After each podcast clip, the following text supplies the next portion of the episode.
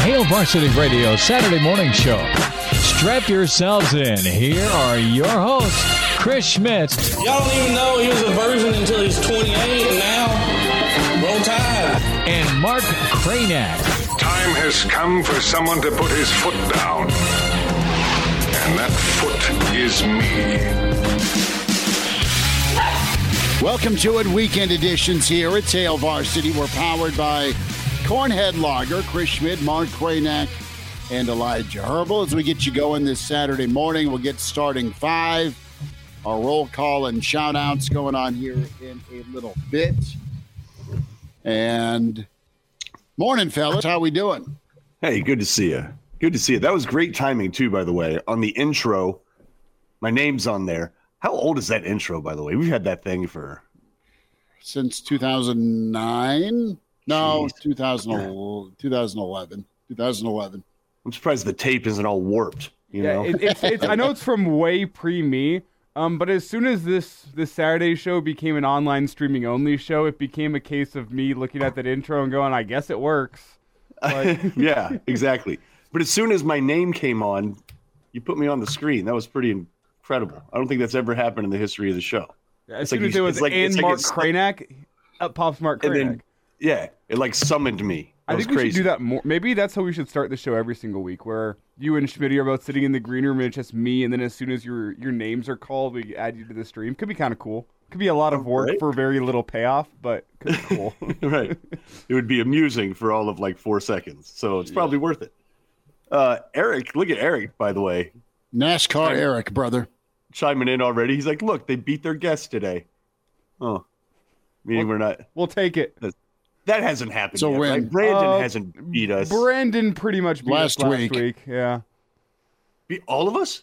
Yeah, yeah, like, well, we had some issues with the computer last week, and I'm sure the people at home don't want to hear anything else about this. Oh, Let me, wow. let me introduce the new member. What? Hold on. the- Chris has a new the- dog. If if people This are, was my this was my birthday gift. Uh, apparently, when was your birthday? I didn't even know it was your birthday. two Saturdays ago, the seventeenth. Ouch, little shit. Oh my god! Listen to the language. Yeah, Chris turned sixty and he just starts getting pissed off at anything and This swearing is like a this is sailor. Ster- this is Sterling. just biting on you. All right, Her Dizzle chimes in on the stream. Odds on why the boys are late today. Elijah overslept, minus 150. Computer issues, minus 225. Other, plus 110. Eh, it's fair. We did the uh, the semifinal last night for the uh, Class A girls state title game. Mark Kraynak's Bellevue West T-Birds Mm, back in the championship game against Lincoln Southwest, and let's go. Our dear friend uh, Coach Tim Berta. They just played a heck of a game, and uh, not enough as Kraynak's T-Birds back in the title game for the first time since uh, 2014. Man. We do things differently there. You know what I'm saying? For Bellevue West, it's just like there's a legacy. You know what you're signing up for, and uh, you know, proud of the. Girl. Didn't even know they were in it. To be honest, I haven't. No, you're you're it. you're, I have you're no busy. idea what's going on in state high school basketball right now. You have travel, volleyball, you have baseball, you're doing all that stuff. So, no, it, it's been a a busy spring, but it's been a quiet spring. Aside from chasing three, right? That's the look see into Nebraska football with the documentary Yep. uh, feature that they do. The word today has been playoff expansion. That's d- dominated the week of college football. Uh, not only playoff expansion, but automatic qualifiers. And I don't really have an issue with it with the SEC and the Big Ten. If you're the Big 12 and the ACC, sure, you can be ticked off a little bit. But hey, uh, the folks that drive the bus and the money, Big Ten and SEC, either join them or deal with the leftovers. That's some people's take. Husker basketball just reverting back to some of their bad habits against Ohio State. They had a shot to, to kind of seal the deal for an NCAA tournament berth, we believe. And uh, also, uh, when we talk p- conference expansion, a couple of different, you know, prominent media members nationally came out this week with Notre Dame to the Big Ten, And Hmm. the funny name we heard was A and M to the Big Ten Yeah. with Nebraska. Kraynak, I want to get your thought on it. Elijah and I beat it up.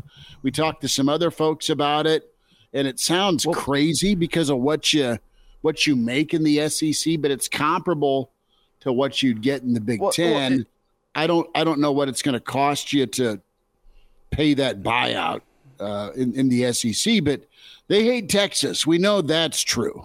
Yeah. A and M Right. hates Texas. Well, I, I think the, the question we have to ask ourselves here, whenever you look at this Texas A&M story, really everything this week, like, what did you just lay out?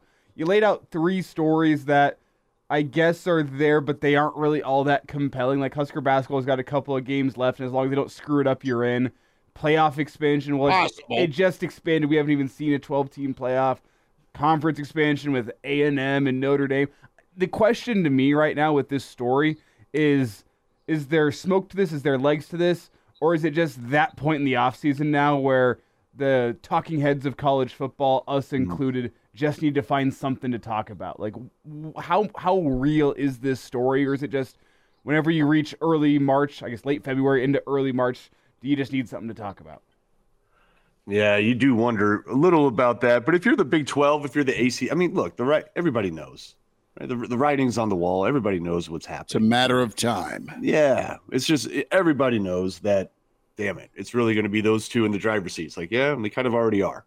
So if you if you want to be like part of that, then do it. We can relate with A and M. Nebraska can relate with A and M. Texas just operates differently. Uh, you know, they they know they're the most valuable number one brand in in college sports, and they act like it. You know, you, know, you kind of can't blame them in some ways. Uh, but if you're A and M, making a little making a little skip over to the Big Ten wouldn't be. It's, it's not a, it, like what a good position they can be in, where they can kind of choose potentially between those two, you know. And I wonder if there would even be more of that. I wonder if there would even be more of that cross pollination SEC Big Ten stuff over time.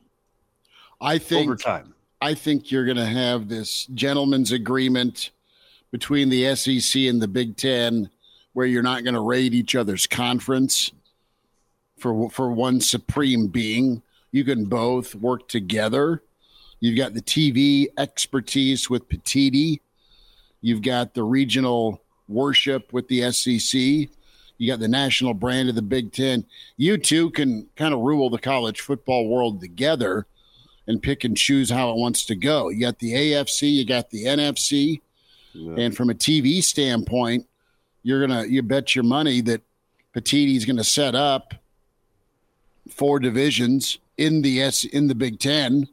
The SEC will follow suit. It's going to jump to twenty or twenty four. So you have four divisions, and then you're going to have your conference semifinal, and then you're going to have your conference championship game. And oh, by the way, you'll still get four teams. You'll still make the playoffs. Um, so away you go. And how can you just dictate and dominate most money, most eyeballs, and how this thing shakes out? Well, we got to figure out who's going to be calling the shots because the NCAA and their committee on infractions said uncle yesterday when it came to dealing with NIL and third base uh, problems and issues they've had with some of the companies that are that are in charge of NIL in their relationship during recruiting and getting athletes to uh, to campus. So I mean, it's it's about to to settle and uh, be a thing. They're just working a few kinks out. The big thing for Nebraska, though, is to to be relevant. I mean the the the uh, the fire code is about to be challenged here with X number of teams that are in the party. Make sure you're still in that room, and they are because they're in the Big Ten. But now, Yeah. from a competition standpoint, step your game up. Yeah, well, it seems like they're working on that. Yeah, it seems, it seems so. like seems like Nebraska's made uh, made some of the right moves to do that, and we'll see if it actually equates. But you know, you got to be somewhat bullish on what on what Rhule and and company have cooking right now. Um, I know we've been saying that, Chris. I'm very mindful that we have been saying essentially that same thing for each new coach that walks in the door and fixes the the wrongs of That's the prior that's a, that's a we, that's an us Yeah. problem. We've been Yeah. doing this long enough that we have seen from Solich to to Rhule. yeah, we kind of have to. I think we have to start going with our instinct a little more. You know, I think we got to start going with like like when Riley was named. That didn't feel good, right? On, on No, day it was one. just, what the hell's this? Yeah. And then we had to talk ourselves into it. It's like, you know what? This is probably going to work. Like, he's a nice guy. Nebraska's nice. He's He's, won nice. Nebraska's nice. Mm. Yeah. They were nine and four back in. Is there not the moment? I- I remember exactly where I was when the Mike Riley hire was announced. I know you look at exactly where too. I was. It's one of those moments. People say that about like tragic world events. I remember where I was when Mike Riley got fired. I was on my way back to Lincoln Got South. fired or hired? Sorry, hired. He was back. I was on my way back from the dentist to Lincoln Southeast in the middle of the day, and I stopped and was like, you know what? If I went to the dentist, I'm gonna get the, my money's worth out of it. And I stopped for some Chinese food on the way back to Southeast, and I checked my phone. I get to the Chinese place, and bang, Mike Riley got hired. And I say, who the hell is this guy? Um, yeah, That was a late Sunday. What the hell? yeah. I was at a I was at a conference in Santa Clara, California, and I was just like looking around, just like, does anybody else in here care about what is happening here? And no one did. Um, Did you breathing like, in a? Were you breathing in a bag? my one other boy from Omaha there. I was like, dude, look at this. What, what? He's like, who's that? I'm like, exactly. Oregon State. Brandon, do you know where you were? Brandon Vogel joins us, by the way. Um, Counter read, counterread.com. which we which we sometimes forget that this is an audio only experience as well, and we just tend to the video too often. But Brandon has popped onto the screen, joined the podcast. Do you remember where you were, Brandon, when Mike Riley was was when you found out Mike Riley was being hired? Uh, yeah, I believe I was just at, at home. Um, I'm trying to remember. I don't think we had an issue going to, to print that Sunday, but you know, it, it became I was just probably hanging out in my office like like this. Um, Yeah. And um, yeah, the news came, and I remember talking with our staff, and everybody being kind of like, "Huh, okay, um, well, I guess we'll get started on this," and, and so we did. Yeah. Vogues, I remember your preview on year one O'Reilly. We all motored to Chicago for Big Ten Media Days. And I think it was at the McCormick. And Radio Row was set up really in a in a pretty nice spot as you had to physically walk into a lower level of the hotel. So that was cool. And, and Westerkamp and Tommy Armstrong were there as, as representatives, and, and Grandpa came by with his Werthers and, and was nice to sit down with, and just just a good dude. Like you can blast the higher, you can blast the record, but he uh, he wasn't a, a pain in the ass at all to to be around or cover. Which who cares? I mean, that's our job. That being said, he. Uh, I don't know, man. It, it was just different, and there was hope because, and and you dove deep into it, man, uh, with the anatomy of an upset. I remember your feature, your story, uh, Brandon Vogel, counterread.com, on how Riley had these just giant, great whale wins in his career, and oh, by the way, put together some pretty impressive and improbable runs. Remember talking to John Robinson with the hire. Remember talking to uh, Keyshawn Senior. I mean, we we reached out to a lot of folks between print and radio, and it was all right. This could work, and even delivered a couple of wow wins while in Lincoln. This isn't the Mike Riley hour, but you know that that that has spawned the where were you when, and it, it's fun and fascinating to kind of revisit that during the off season. But your story speaks pretty high volumes of of him getting his team ready for that big moment. Yeah, he did that a couple of times. That story specifically, I'm forgetting what year it was now, but um, focused on the, the upset of USC. And, you know, there was a lot of kind of source source data out there um, about that game, and it was it was a pretty interesting look at it. You know, I remember thinking even then, so like uh, the the hire of Riley, you kind of made sense on paper. You dug into it. You're like, well, you, you know, pretty much a career 500 coach, but that seems pretty good for for Oregon State, right? Um, good enough that he got hired there a second time, and uh, you're like, eh, if you just you know, if you take Oregon State's natural state, get it to 500. Well, if Nebraska starts out higher than that, uh, you know that that was the basic play uh, on paper, I guess.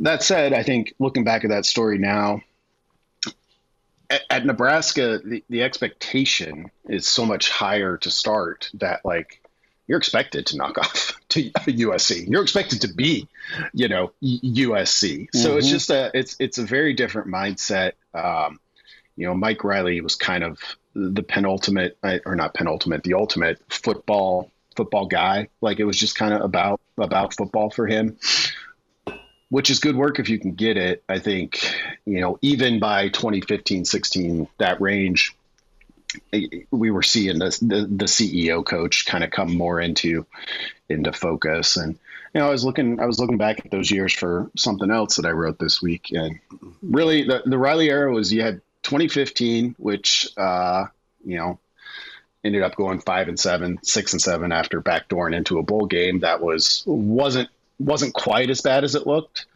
The, the next season wasn't quite as good as it looked. In fact, I'll never forget like their their point totals, offense and defense, were basically the same in, in 2015 and 2016. It's like the ultimate example of schedule and injury luck, turnovers luck. Um, and then 2017, uh, this is the thing that jumped out to me. It's like they lost a ton off of that 2016 team. I was going through and looking at it. Mm. They were, you know, really it, a downturn wasn't yeah w- wasn't unexpected. That said, four and eight, and you know I think some of that got overshadowed by by the Tanner Lee year of like, well, maybe this is their kind of guy, and uh, but they were just they were they were pretty inexperienced. Oh, the, so. you want to the twenty you want to talk you want to talk about a, just an absolute hype show at quarterback. I mean, my God, remember that and guilty, raising both hands. You know what I oh, remember? Tanner, I remember Tanner's going to come in and be uh, an NFL gunslinger, Vogues and Elijah and Mark and a lot of arm talent. Yeah, I remember throwing pick sixes. A 99 yard pick six against Northern Illinois my freshman year of college. That one was the moment where I went, "Oh, this this is not good." Two pick sixes in that game. Yeah, I know. The, the 99 yarder, the 99 yarder, I think on the opening drive is the one that stands out in my memory as being the real gut punch. But the way the ball comes out of his hand, fellas, he went to a Manning academy, and Mannings liked him because I mean, the ball Tulane, came out of his hand. Tulane, Tulane got a diamond. well, I'll, t- I'll tell you. I'll tell you what he did do for Nebraska is he kept their draft streak alive for one year. Look at he was Bo. the only guy, only guy drafted in 2018 um, from that from that 2017 team. Is there a chance, given that Nebraska doesn't have anybody at the combine, is there a chance that Nebraska gets no one drafted this year too? Like, could that happen? I don't. I mean, I think that's drafted. You what? What's that, Chris? I don't think they get anybody drafted. Oh, wow! Haven't really talked about that, have we? That'd be what two years in a row, right? Because last year there was nobody. The streak was snapped. Yeah. Yeah. So two years in a row, nobody drafted. Which I mean, kind of adds up. um, you know, I mentioned looking back at the, the, Riley era. I was really looking back at since 2009 at Nebraska. Uh, I wrote a newsletter yesterday that you can still find at counterread.com, of course, about who's who's Nebraska's guy this year. You know, and, and I kind of I don't know the answer. I just kind of opened it up for discussion. But in doing so, I went back and, and started in 2009 because it was easy. Because it was like Suh. It was like, there you go. That's that's your dude who's just gonna who's just gonna be better than almost anybody other else on the field, and he was pretty much better than everybody. And then you go down to to Prince Amukamara maybe the next year, and you got Randy Gregory and Ameer Abdullah and Rex Burkhead in there. You get down to you get down to 2018 19 i mean in 2017 i i, I selected chris jones you know mm. that's kind of what made me you know chris jones was a really good player had a nice pretty nice run in the nfl but that's not you're, you're not talking about Ndamukong Suh at that point and, and nebraska you know had multiple options in those 9 10 11 12 years in fact that was the other big takeaway i was like Nebraska really, I mean, they played in three conference championship games. You just couldn't, you just couldn't get it done. Um, those teams were talented. Mm. Well, and and I'll say this: like we we this somehow got into the Riley, the Mike Riley discussion higher, but think about the the last two decades of changes and why they're made, and you had two or three guys every year. Right, they get developed into, or they end up being either on the lines of scrimmage or a linebacker. Somebody's getting drafted, someone's going to the league. And during the Osborne era, you you just stockpiled. You had a first, second, or third round guy. You had his backup two years later go, specifically the run of defensive end slash outside linebackers. You were gold for a first round pick for two decades. And you had, you know, at least a third round pick, i.e., a Will Shields, Hall of Famer, go on the offensive line. Uh, you fast forward to Callahan, he was brought in to beef up recruiting. Well, he did. I mean, he brought in some really high level dudes. Bo got a hold of them, developed them, and they were incredible. Between Prince, right? Bill Busch brought in Prince. Suh was John Blake. And then I believe it was Carl who got Lavonte, right? And then you look at even the aftermath of that run where you get him, you go get Ameer, you go get Randy Gregory, you go get Vincent Valentine, you go get Maliek Collins. I mean, those are all second through third round guys. Yeah. And even through the draft streak, it was Cavanaugh that found three of Nebraska's offensive lineman guys that ended up getting drafted, and some of them are still in the league. Who are the South? Who's the South Dakota kid? Forgive me. Farniok. Farniok, and then Jaimes was a fifth round guy for San Diego. But then it just falls off the table. Yeah, it does. Minus minus Taylor Britt and Jurgens in the second Yeah, round. and Cam was yeah. awesome. Yeah, you're Yeah. good call. And, and I mean, and you know, he was committed to Riley for a long time.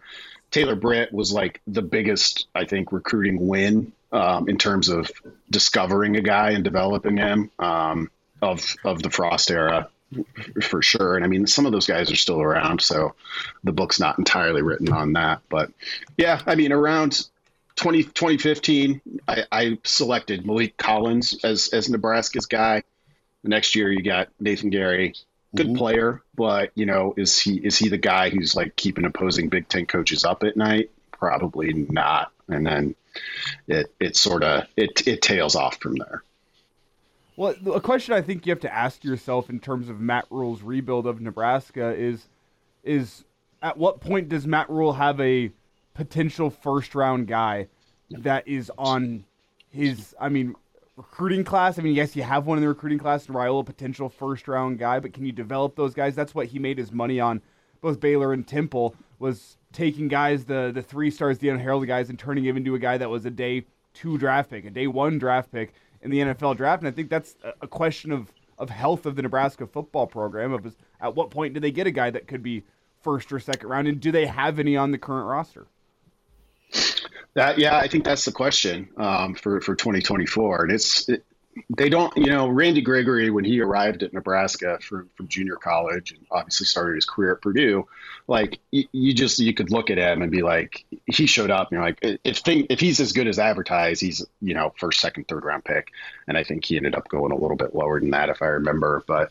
Um, they don't this Nebraska roster I don't think has those those kind of guys where you're just like he comes in other than maybe uh, uh, you would expect you mentioned Ry- Raiola um, Elijah that's that's correct. I mean in terms of a five star quarterback you've got a pretty high expectation. But other than that like they're going to have to make their second and third round picks. And, um, we'll see. It, it, I mean I think they I think they have a good potential. I think the trend line is up here but you're still waiting for that kind of development and breakout season for for some guys. Is there anybody that jumps out right now? Um, because you're right. There there isn't that can't miss. Like Gr- Gregory just had, you know, he was just built like very few people are. He was his athleticism was off the charts for that size. Like a freak, right? Is, is, is that sort of what we're talking about? Is that Nebraska maybe lacks the freak? You know, like Suh is a freak of nature, strength wise, endurance wise. Um, Nebraska kind of lacks that. Like a lot of good players, but maybe not that. I think you've got freakish strength with the polar bear. I mean, I'm Yeah, I'm yeah, I'm fair. figured I'm I'm fired up to see what he can play at at 285, 290. His say he stays at his wrestling rate, okay, and has that endurance, say, and and has some help where he's not playing 50, 60 snaps at nose guard. That's tiring. I mean, I th- I'm excited. I think you know, Vogue's your your story, counterread.com with Brandon Vogel, is going to be about who's the guy, right? And that that guy translates to a draft pick. Just to reset it for our friends in the stream, I think um, Nebraska has some guys, and I think they've identified some talent. And the thing is, you're going to get that talent developed. You've gotten it developed under under Rhule. So even the guys they're recruiting now, we don't know. It- it- they could start churning out NFL guys, and your two candidates are, are Robinson and uh, Polar Bear. And and Schmidt, you and I talked off the air after we had Brandon on on Thursday about this Mm-hmm. topic. Like, who are some guys that could have that potential? Because I brought up, you know what, the guy who is the best player on the team at the end of spring football might not be the guy who's the best player on the team come mid-season next year. And a couple guys that sprung to mind of being those potential breakout candidates.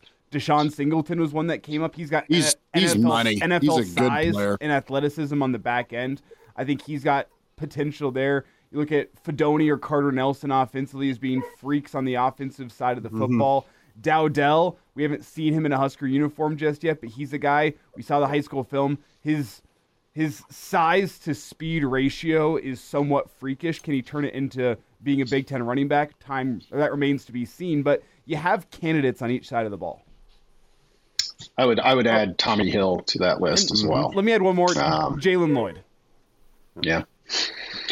Yeah, I, I mean, I think of those that group, I would agree with you. I think Robinson and Hutmacher are probably at the top of your list. In particular, I think I think Nash has a chance to play himself way up draft boards this season.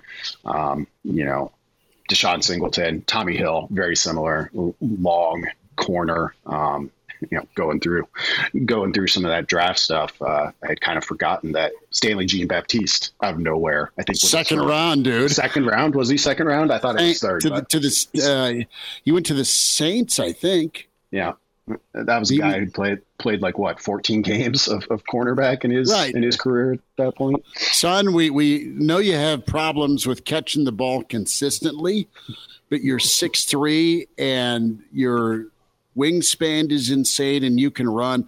Go go change the Ohio State game with an interception. No, St- Stanley was just a freak. I mean, it was it was impressive. I'm anxious to see, and this goes back to the um, the Chasing Three documentary guys. Not we, we talk about Polar Bear and and how driven that dude is, and that's really cool to see what he's doing, to see it pay off. Because Polar Bear could have been, you know, what could have been with that those players where the the Iowas, the Wisconsins, the Nebraskas are chasing to, to, to land him.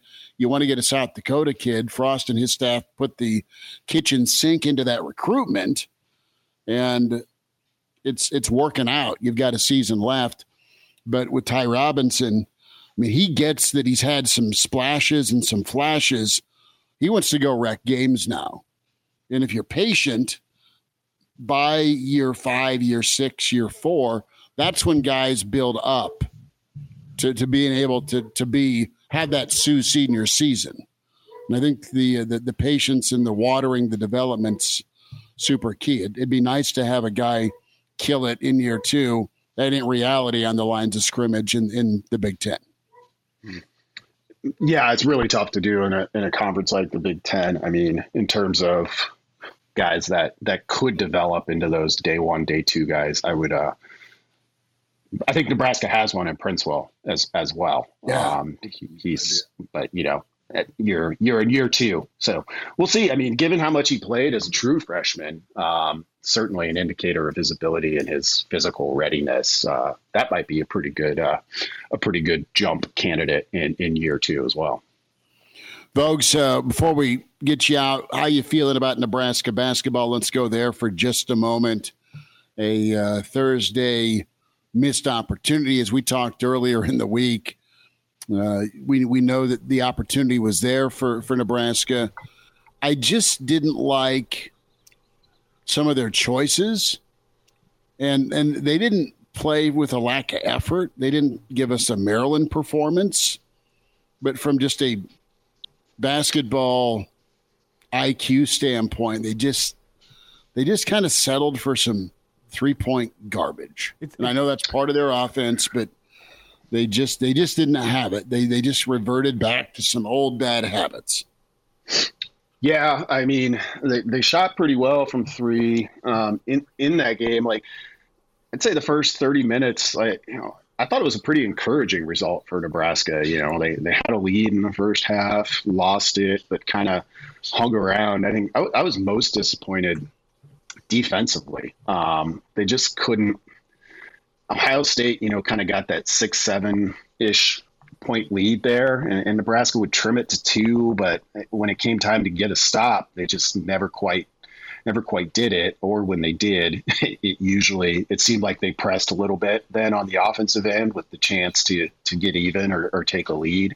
So a little bit just of an uneven performance, but it wasn't one that I, I left that discouraged about. So uh, you got one more one more home game. I think that's that's the one with the team you already lost to to to kind of let's let's officially punch this ticket, even though it won't quite be official. I mean, Nebraska at this point is is in.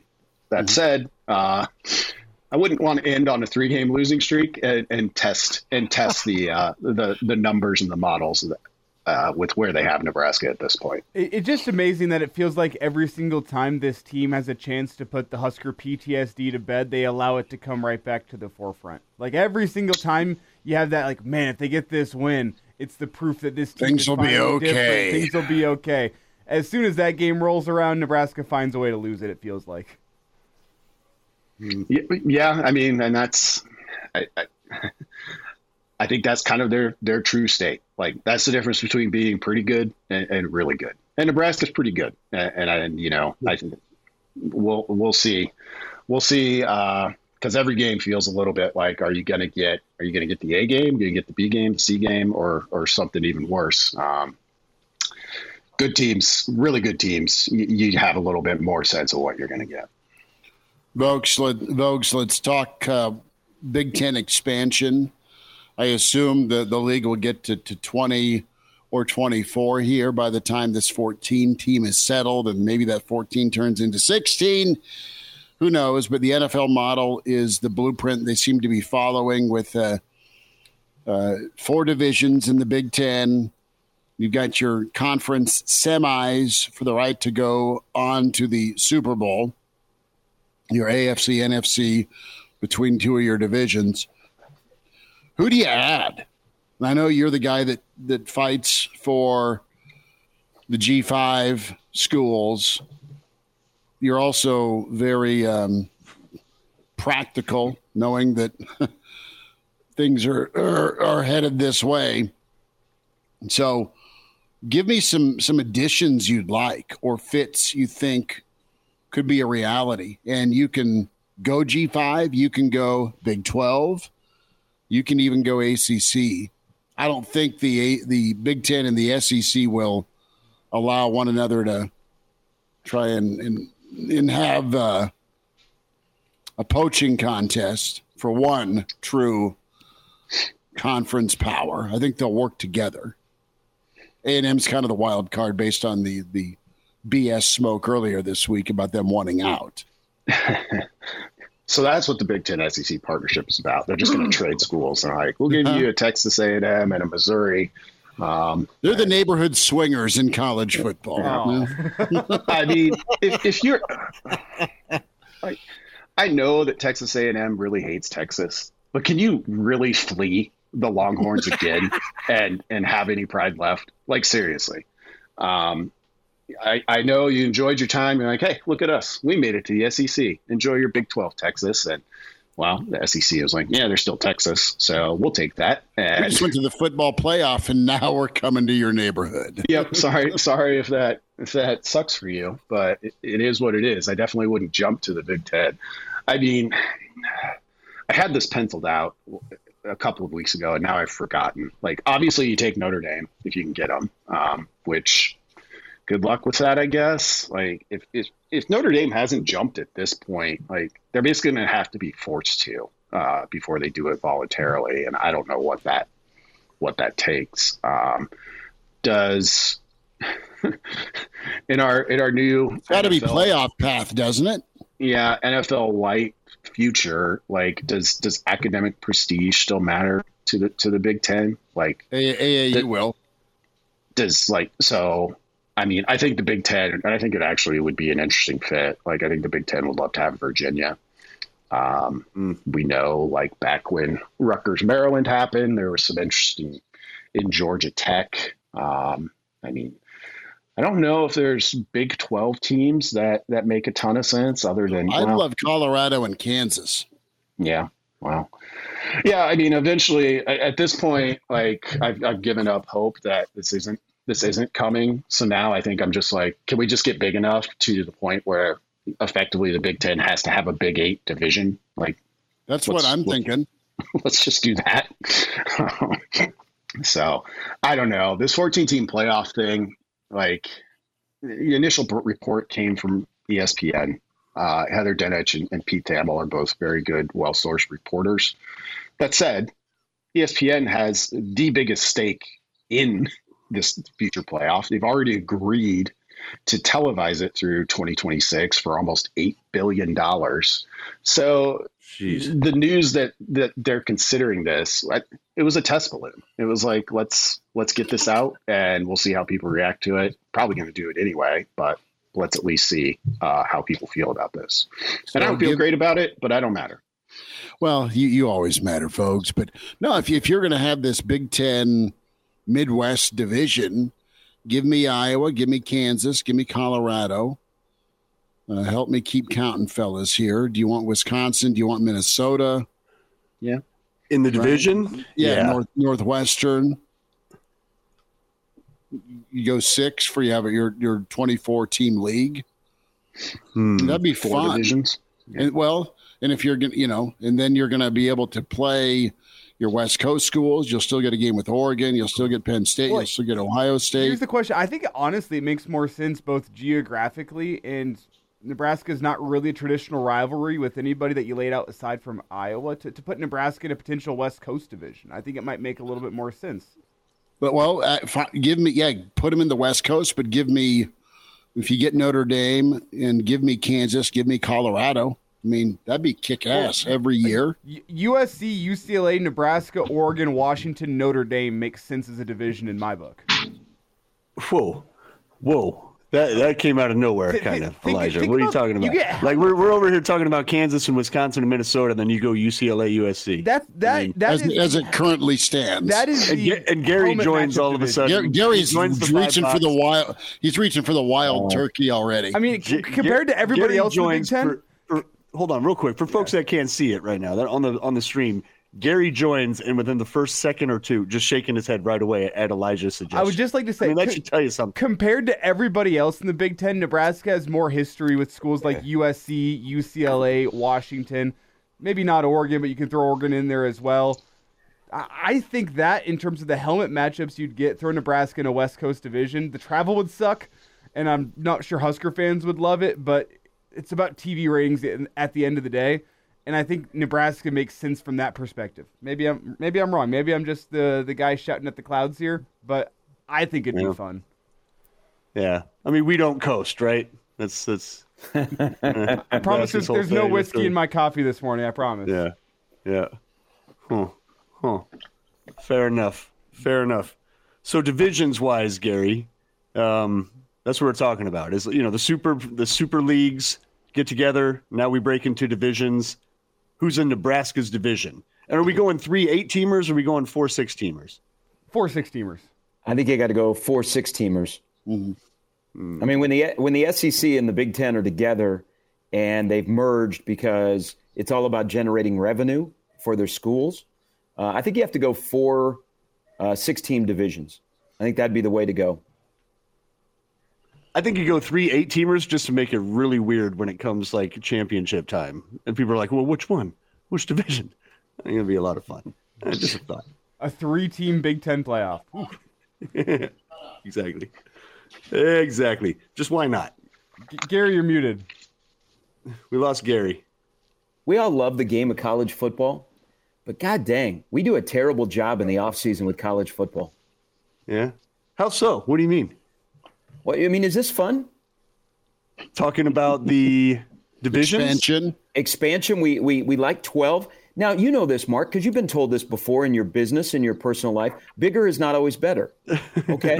So sometimes when you get to 12 why do you got to expand to 14 i mean i know where we're going here. Yeah. the, the sec and the big ten again they want to generate as much revenue for their schools as possible and they're going to find every avenue to do that I mean, you can't blame them because that's at the end of the day, that's what they're in for. But there's some point where, and, and, and Brandon and I have talked about this on my show.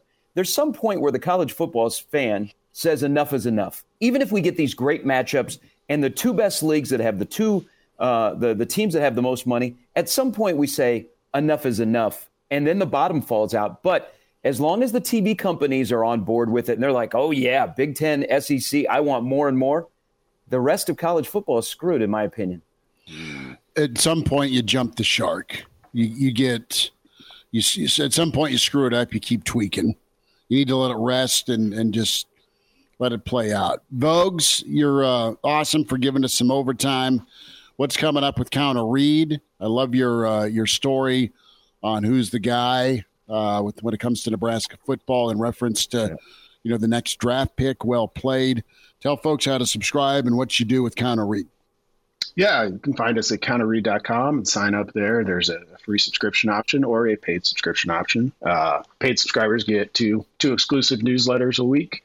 Uh, that's for myself and Aaron Sorensen. And after asking the question, um, and thank you guys for jumping in discussion uh, of who's the guy, probably got to answer that next week. So do that, and uh, I think uh, I think we'll probably dip back in with with basketball a little bit later in the week. No, that'll be fun. Folks, have a good weekend. All right, bud. All right. Thanks, guys. There he is. All right, Brandon Vogel with this counter read. Sharpie, it was awesome to see you last Sunday, man, uh, in front of uh, uh, Nebraska as uh, they got rolling and uh, put another, well, kind of a ho hum butt kicking together. And then you and I were both just kind of looking at each other, going, you know, Ohio State isn't going to be a lot of fun this week, and it ended up not being. But things still look pretty bright for Husker basketball. Yeah, you know what? There's actually, uh, I think Lunardi moved Nebraska up. Yeah, to an eight seed. Yeah, you know, as long as uh, if if if Nebraska is an eight and nine, they're not coming to Omaha. Uh, they'd have to be a seven. You know, they have to be in that seven, Seven, 10 ten. game. Um, you know what? Thursday night didn't surprise me. Ohio State Hmm. is playing with a sense of desperation. Uh, you know, Nebraska was due for one of those games where everything didn't come together in this four game stretch in which they had won. You know, you're just hoping that you could find a way at the end to win. And you battled some things that were out of your control, but um, it's not like it dinged them. You know, I think Ohio State's they've got a new life to them, and all of a sudden they're thinking, man, how can we get ourselves into the conversation? We got to beat Nebraska. And kudos to them. They played really well. It wasn't something that we went, uh oh, Nebraska's in trouble because tomorrow it'll be 70 degrees. The building will be packed. It'll be senior day. Is Nebraska really losing in the last home game for Tominaga? I- don't think so. I, I mean, I worst fear in case scenario for maybe many many scarred Nebraska basketball fans. Yeah, they're sweating a little bit just because this team's Or that's what you do as a Nebraska basketball fan. yeah the team terrorizes you unfortunately. But no, they're going to be people are going to be throwing beers in the rail yard. Then they're going to get the PBA, and it's going to be ruckus. It'll be good. And you owe Rutgers. Quite honestly, you should have pounded them the first time. Went to overtime. Yeah, I, I, you know, I I think here here's the thing though about Nebraska, and, and I've said for a while they're in the tournament; they can only play themselves out. I don't think the Big Ten tournament, what Nebraska does, has much bearing on their seed in the NCAA tournament two weeks from tomorrow. So they have two games to take care of business, and just leave that kind of lasting impression. Now, nobody nobody wants Nebraska to go one and done in Minneapolis, but mm-hmm. we have seen the committee. Unless you are one of those teams that makes a run and like a Penn State, they really don't put a lot of stock into the, your conference tournament. So you have two opportunities to say, "Hey, this is who we are." And I think Nebraska's resume is solid enough that they're looking. They're, they they feel like an eight or nine seed right now. Well, without going conspiracy theory with what happened on Thursday night, a team that could have a lot of implications in the Big Ten tournament could be Ohio State, right? With how hot they've been at the end of the year. Yeah, and they would be one of those teams that the committee looks at and goes, okay, but I think Ohio State would have to be a team that would have to win the tournament mm-hmm. to get in. Um, but you know, I mean, Ohio State, Ohio State is they've got good talent. They finally have they finally their talent has matched the level of their play and their talent have matched. And whatever the disconnect was between Holtmann and his roster, you know, Gene Smith said, man, we got to make a hard decision. And it looks like Jake Diebler as the interim, they're playing a lot more guys off the bench. They have a lot more energy and they're winning. I mean, when you're not winning and you're at a place like Ohio State that's been used to winning, man, that's tough to go to work every day. And so they got the spark that they wanted. I'll be curious to see how they do here to finish up. But you know what? They played well the other night. I mean, it's not like Nebraska played poorly. There were stretches where they just disappeared. That was just a game of a, a team in late mm, February with desperation, and you know you, you weren't able to match you know certain elements of that. It's kind of like what Minnesota said about when they got beat by Nebraska in that game that Schmidt just referenced last weekend. Yeah, and well, let's let's look at tomorrow too with Rutgers, where if you look at the Ohio State game, you had Lawrence that shot well, nobody else did. I mean, the chances of because you basically have what five guys, six guys on this roster that you could say are scoring types. And the yeah. chances of all of them having a tough shooting night, like even Gary going three of 12, like, yeah, that's unlikely. That's unlikely. That alone, if you get just two of your guys that are that are hitting like they should, usually Nebraska wins. And 17 and one at home. I mean, come on, Nebraska is one of the best home teams in America. Um, tomorrow should work out pretty well. Yeah, and I think you know I think here, here's the one thing I like Fred, and I've said this for a long time, guys. Fred is really connected with this team. And I think Fred is doing everything possible to push this team over the finish line and get them in the NCAA tournament. And then once you get there, you have no idea what's going to happen because it's all about matchups. Um, but, you know, he, he was spot on. They didn't have the same kind of passion defensively that they've had during this four game winning streak, mm-hmm. when really it's been their defense that has, has carried them and allowed them to be a team of five, six guys contributing on offense. So I, I, think he'll get the intended result of what he said after the game. I mean, it was no no surprise to any of us that Nebraska just didn't have the same edge they had defensively. Um, so I, I mean, I, I, think they're going to be fine tomorrow. It'll it'll be one of those games where Rutgers will come in here and try and beat you up. And Nebraska has been re- able to respond better this year, don't you think, guys, to teams that try that against them than in the past? I do. They got sick of it and they got challenged and it goes back to the practice prep where Fred kind of beat the hell out of him after he called him soft. He called him soft, soft a couple of instances, and they uh, they they responded the right way. They've not been uber consistent, but they have been more willing to to do the little things and be a little more grittier in the paint. And they've had to because they have the talent. I mean, they're fun. They've got a whole, you got a cast of characters and this is a team you'll remember, hopefully positively, if you're a Nebraska basketball fan. But they've got all sorts of of uh, of, of characters here that someone steps up every every ball game. You've got your yep. your old favorites, so I don't know. Uh, uh, Sharpie, you've you've covered NCAA tournament games when they've come to Omaha, and you know who's who's the draw this year? Is it going to be Kansas? Does does Ames come west? I mean, Iowa State's played great basketball. If you're if you're uh, drafting who gets to come to, to Omaha here, who do you think would just uh, absolutely eat, drink, and be merry for the week for the uh, weekend? I think it's uh, death taxes, and when Omaha is hosting the first and second round, KU is coming here. Okay. And, period. Okay. Yeah, you know, and even even uh, losing like they did against BYU, and they got Baylor today. I think Kansas metrics, and I know you guys have all bashed your head about trying to figure out the metrics of college basketball seating. Um, the metrics are still good. KU is probably still going to be here. I will tell you, Iowa State's got a great shot to be here. And then the other thing, watch today. So Marquette may have a chance to be here as well if they beat Creighton and they stay ahead of Creighton. Um, those would be three teams I'd look for. But it, KU and Iowa State more than likely are going to be in Omaha, and it'll be it'll be crazy. be That's fun. why you know. I, again, I, the if Nebraska stays in the eight nine game, they're not coming to Omaha because we don't ha- we won't have a number one seed here. But if they fall to that ten seed, there's still the possibility they could be opposite of a KU playing in Omaha. Oh, jeez. Hmm. And Yeah, the that'd NCAA Party. does That'd be a they, party. they do consider sort of like lo- regional location more Yes. now than they Yeah. used to. They used Yeah. to is just total scatter shot, didn't matter at all. Yeah. Um, but in this case, if Nebraska is in that seven or that ten, they would really consider it, wouldn't Yeah, they? and, and and you know, Nebraska can play in Omaha. Uh, it's just it's it's it's mixed when you talk to people of man, would you want Nebraska playing that close to home? Um, you know, it'd be a CF. It'd be a, it'd be a difficult ticket to get, especially with Iowa State and KU fans here. Or would you like Nebraska to get away and go somewhere and you know play you know a neutral site game? But there is there is precedence. Like last year, Birmingham had a regional, and Auburn got sent there, and Auburn ended up playing Iowa. So it felt like a Auburn home game, and Iowa was very aware of that. Hmm. That made me sad. It would- hey, I tell you, if Nebraska, if Nebraska somehow uh, ended up in Omaha, it'd be it'd be a circus here. It'd be an absolute Yeah. circus of fans that would be here, and then Nebraska trying to get their first, you know, NCAA tournament win, and they would do it on Creighton's home court. Well, dare I say, you, you look at it as well. As, as it stands, we laid out the ESPN bracketology with Lunardi.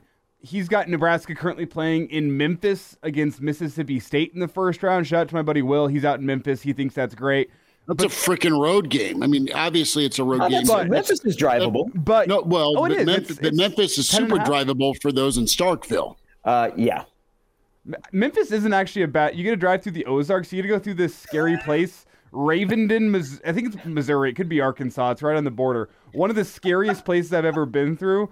It's like this sleepy town that like you see Ned Beatty or something? I mean, no, no, no, no, no. It feels like a horror story because what they have in the middle of their town is this giant statue of a raven, and it's the creepiest statue you've ever seen. Like it's got red eyes. I can pull up a picture. You have to drive through it on your way to, to Memphis, and don't recommend it. There's a big sign when you enter town that like all uh, all drug smugglers will be prosecuted under the highest offense of the law. Like it is very much like one of those towns that you think there's a horror story set in. But anyway, I digress. You Is compare. Memphis barbecue overrated?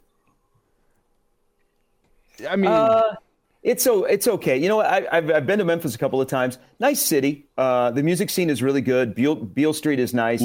They have uh, where the FedEx Forum is, where the Grizzlies play and Memphis Tigers play, is uh, right across the street, essentially from the minor league baseball stadium. Uh, nice little area. Uh, you know, the Liberty Bowl they've done a lot with. Uh, it's okay. I mean, it's uh, I I I wouldn't put it at the top of my list of regional barbecue. Okay. But you I can go see to the, you can go to the uh, uh, hotel the uh, the hotel right there downtown in Memphis, and they Peabody. yeah the Peabody, and they parade the ducks through like at four in the afternoon. What, what happens there? I'm, I'm trying to. So they have these famous ducks at this hotel that swim in the little pool, Yeah. and so they have a parade of the ducks like in the afternoon. Okay. So for Okay. everybody that wants to go to Memphis to watch Nebraska play, that's one thing to put on your list. you can see the ducks. You can see the raven in Ravenden. It is Arkansas. it is in Arkansas. It is a creepy, creepy statue. All that's missing is the stars and bars behind that. Uh, you know, I mean, what what a what a shot! Wait, wait. a- Back to my point, though. I, I didn't finish my point. You look at the Memphis draw, where it's first round Mississippi State and then potential second round matchup with Houston, which would be fun but a tough draw. You, can, you compare that to Omaha, where if you're the 10 seed, you'd take on, as it stands right now, Utah State, followed up with, if you can win that one, a likely second round matchup against Iowa State.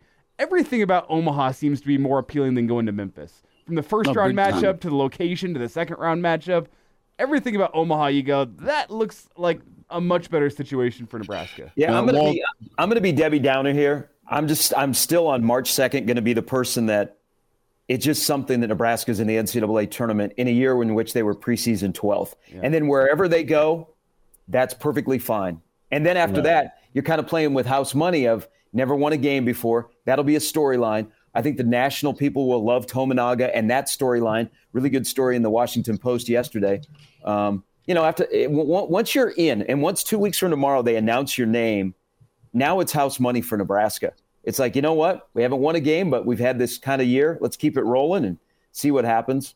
Um, I'd love to have him in Omaha, yeah, the convenience, but I also know what a CF it would be in Omaha. Well, Walter has been tossed out of four bars on Beale Street. Uh, and uh, our dear friend uh, NASCAR Eric says those are rookie numbers. Uh, Eric Fear, uh, uh, those are that's pretty funny. Sharpie, will wind it down and want to get your take on Husker baseball. I know they got the middle finger from Mother Nature, but pretty nice work at least to come back and get it handled Thursday. Uh, that, yeah. that four run ninth for Nebraska baseball, and then to, to, hold it down and get win one of the series. We'll see if they get to go today. I know there's weather still in the area. Yesterday's game was canceled uh, in this series, but College of Charleston, no joke, and good for Nebraska.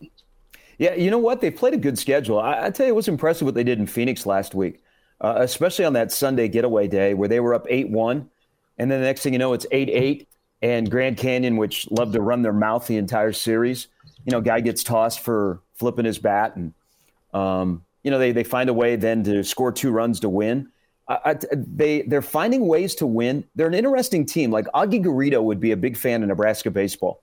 They like to, they like to run the bases well. They, uh, they like to bunt. Um, they play station to station and the other thing, man, Rob Childress is worth every cent. Now, they, they're still trying to figure some things out in the bullpen, but guys that struggled don't usually stack bad performances like Worthley, um, Timmerman. They bounce back the next outing. And then the biggest project is Drew Christo. I think by the time Nebraska gets to Big Ten play, Drew Christo will have a spot in the weekend rotation, and that has Rob Childress written all over it. That's impressive. You know, and what's interesting about some so, some of his numbers, by the way, Christo, um, the fact that he has not, it, like, it wasn't a dominant strikeout performance, and that's the that's the guy that came to Nebraska was just a power pitcher, you know, double digit strikeout per game kind of guy. Um, you know, he went six and two thirds, only struck out two, and was still pretty effective. Yep. Um, so that does kind of show, I think, to your point, Gary, like he's starting to understand the finer points of pitching and make it a little bit simpler. Learn about location a little bit more. Um, no, you make impressive, Mark. You make a impressive. great point. And I'm I, not I, sure he was a guy you were counting on. Um, I think they were counting on him because you, if you go back to the first time they met with the media, they rolled Drew out there, and he's front and center. That's and true. You're th- and you're thinking, okay, here's the Friday right. night guy, right. and then this is the accountability that if you're pitching for Rob Childress, you got to throw strikes. Okay, if you're not throwing strikes and you're walking guys and you're messing around on the mound, you're you're not for him. So they took him out of the opening rotation on the opening weekend because he had struggled in a couple of weeks leading up to their opener. And they said, you know what, we'll let you get right out of the bullpen. Well, he did what was asked of him, and now he's gotten back to back starts. And and one thing you brought up that I think is spot on, Mark, is he's understanding how to pitch. You know, he had a big boy arm at Elkhorn. Okay, he could just blow it oh, by oh, yeah. everybody, and then he would drop a 12-6 curveball on you. And, and and guys in Class B in Nebraska were like, "Whoa!" Well, he tried the same thing when he got to Nebraska, and he's had to learn how to pitch. And I think that's where Rob has come into play here. Is okay, we're going to get confidence back in three pitches for you, and we're going to get most confidence in your fastball, but we're going to teach you how to pitch, how to pitch backwards, how to approach hitters, how to understand an entire count, what you're supposed to do, how to work with your catcher, how to understand the scouting reports. And I think they've they've moved him along to the point where you can rely on him now. And that's really a testament to Drew, but also kind of as Rob approaches his pitchers, he's competitive, man, and he's got standards. And if you don't live up to those standards, you're not going to stay in a game and you're not going to stay in a rotation. So look at guys as the season goes along that make that jump that you go, boy, where did he come from? Yeah. And also, guys, and I want another thing, like I, like I was just alluding to, there aren't guys that are stacking bad to bad, bad, bad mm-hmm. performances. You'll have a bad outing, you'll give up a big, you'll get dinged a little bit, but it seems like the next time you go out there, and it's not like they put you on a milk carton, they put you right back out there, and you perform well, like a Kyle Perry last weekend.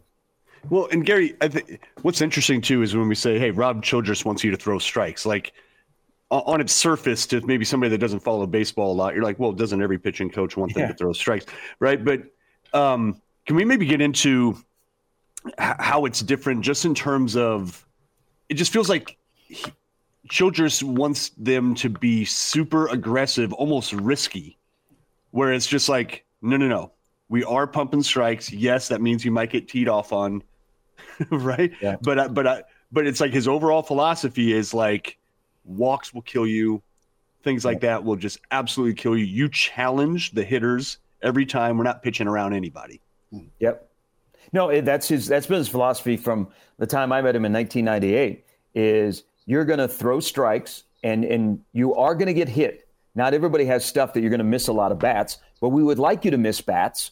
Um, but if you're going to make contact, understand you've got you got seven guys behind you that can help you. Okay, you don't have to do all the work.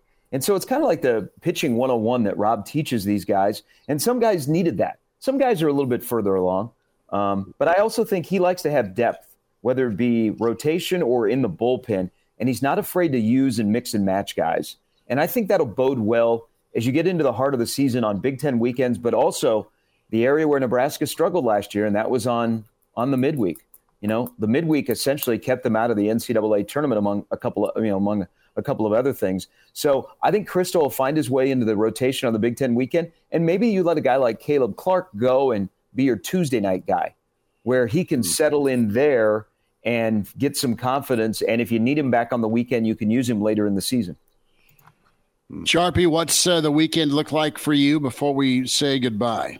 Uh, lots of tanning. I'll probably be shirtless at some point today and tomorrow. Um, I might be You are going to soak up the 70 plus Yeah, uh, degree day. might be helicoptering at uh, Pinnacle Bank Arena. Oh, you without- really? Pause. Yeah. Pause. Yeah. Um, What? no, lo- lo- With, hey, with, with your with your shirt, right? yes, yes, yes, yes, Ah, yes. ah, ah, that, that was the confusion. Yeah. Uh, all about basketball, man. This is this is great. You know, the, you know, last year Nebraska was kind of making that run, but they were 500 and they really were in no brackets. This is fun. Embrace this. This is awesome. Tomorrow's the last home game. It's the last time for Tominaga, which you know it seems like his career just flew by. Yeah, Uh, you know, the parents will be in town. So lots of basketball this weekend. And, you know, you, you sit back and you think, all right, Nebraska, two weeks from tomorrow, is going to get announced in the NCAA tournament. Since Danny Nee got fired, they've only been in the tournament one time. And this year, of all years, where they were preseason 12th, and you were like, oh, no Griesel, no Walker. Uh, here comes Mast. Here comes Williams. Who are these guys? Um, what's going to happen? Man, kudos to Fred Hoiberg, who is the coach of the year in the Big Ten, that he has pushed this team towards two weeks from now getting what they everybody wants, and that's a trip to the NCAA tournament. So I hope tomorrow it'll be packed in there. It'll be a lot of fun. You know, it's a great home court advantage, but to finish what 18 and one at home, That's impressive. dang. Well, Gary, without asking you the question directly, is it okay to start talking about what a successful postseason looks like, or is that a conversation for next week once you look at what happens against No, I, or- you know what? I think that's fair because um, I got into this debate midweek. If if the season ended today and they said, you know what, we we don't we CBS ran out of money, they can't pay anybody, so we're not going to do March Madness. Is this a successful season for Nebraska? Absolutely. Yeah. It is. Yeah. Absolutely. Yeah. They, they they've they've drilled some big dogs. I mean, and they don't look they weren't fluke wins. They they they they No. had a massive comeback and then they they beat the number one at one time number one seed by 16 They're- and they've drilled a lot of teams they've they've gone from down three or five points to flipping to switch guys and, and win by 10 12 15 points against some some nice opponents and they've gotten in their own way they I mean they've they've contributed to their road loss it's not like they've gotten housed by everybody on the road they've screwed up their road opportunity they they could have Yeah. three or four more road wins I'll, I'll, I'll keep it very simple here. The, the discussion wasn't successful. The whole point of watching sports is having fun. Yeah. Like, like to, to- to- to boil it down simply, did you have fun watching this Husker basketball team? Did you have fun storming the court twice at Pinnacle Bank Arena this year, which not many teams get to do ever, have two court stormings in one season? Did you have fun? I think Husker Nation will almost universally say, yes, I had fun watching this team.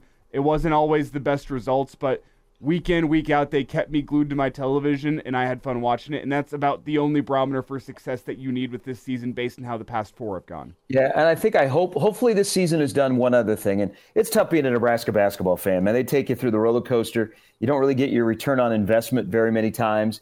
You can remember the exact moments when you had the most fun time, where there'd be no sit Saturday or some of the games this year. I hopefully this year with Nebraska basketball, we have eliminated the mentality of football and scheduling that every single game is just like, oh my gosh, it's the end of the world.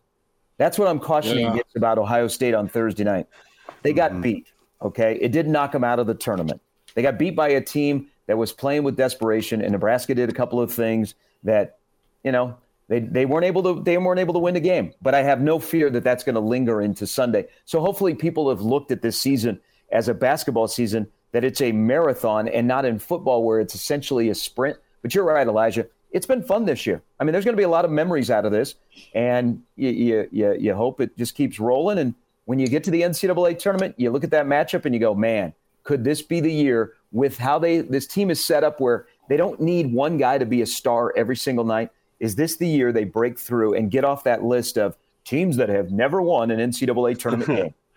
Please. The only Power Five that has not. The only. Mm-hmm. We shall Get see. on that get on that bandwagon, national media, just like you did with Northwestern a few years back. Hey, I, hey, they'll, they'll be they'll be a popular team. You got mm-hmm. Fred as their coach, and and and and and Nebraska not winning a game will be a storyline, but also Tominaga. You know, mm-hmm. I, I don't know. I'm I'm not all into the committee believes in storylines. Sometimes they do in matchups, but like Nebraska will be a good national story for people to cover. Um, to like, oh my gosh, here comes Nebraska basketball, guys. They were 12th in the preseason. Two years ago was about as as as rock bottom as it could be, and you're like, well, Hoiberg's not going to last. He has a meeting with his AD, has a plan that he presents, and two years later, he's knocking on the door going to the NCAA tournament. It's a hell of a story, and kudos to Fred for doing that, and for Trev to have some patience and to sit down and go, okay, let's look at what we're doing wrong. And those two got on the same page, and it's going to come to fruition, I think, two weeks from tomorrow. Pretty awesome. Sharpie, have yourself a weekend, brother. We'll hope to bump into you tomorrow. Guys, be good. Always great to uh, listen to you uh, and enjoy uh, the week. Two weeks from tomorrow. All right. We'll it, uh, we'll be at Sharpie's with uh, wings and beer. It'll be good. Two weeks from tomorrow, we'll be sending you the Hail Varsity Radio Bracket Challenge. I'm going to start promoting that now. It's going to be out there for the Hail Varsity Radio fans, for Sharpie. We're going to have go. that created. And for everyone who loves Hail Varsity Radio or is involved with Hail Varsity Radio, we'll have a chance to compete in a bracket challenge playing for Pride. Maybe a Hail Varsity Radio t-shirt. More information on that. I think follow. you. I think we. I think we throw in. I think we throw in the mug. Show them. Show them the mug.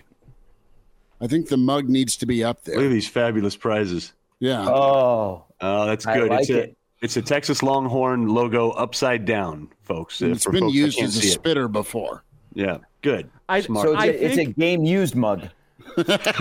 I have also Yeah. been pushing for. We've been talking about the Hail Varsity Radio mug for a while, pushing for that to become available here at some point. I don't know. I don't. I T-shirt. have the beer glass. I don't have the mug. Well, I'm gonna Hmm. I'm I'm gonna make some things. I'm a guy that can make things happen, Schmidt. I'm gonna try to make this happen. I'm gonna try to make some T-shirts happen. So be on the Mm-hmm. You are lookout for thrift. that. You are thrift stored it today, aren't you? I was actually gonna go to Kohl's probably, but no. have fun with that. I heard they're having a sale, by the way. they always Yeah, are. They always are. Hey, make sure you Elijah that, walks in. I've got my special coin. I'm going to start scratching. make make sure you get that Kohl's cash there, Elijah. Oh, Is yeah. that what's the exchange rate with Kohl's cash and Fleck coins? Does anyone know? I, got- I got plenty of Fleck coins. I'm not sure I have any Kohl's cash. I need to hit the exchange oh counter. God. My God. Well, on on that note, everyone behave and be safe. You need bail money, give us a shout.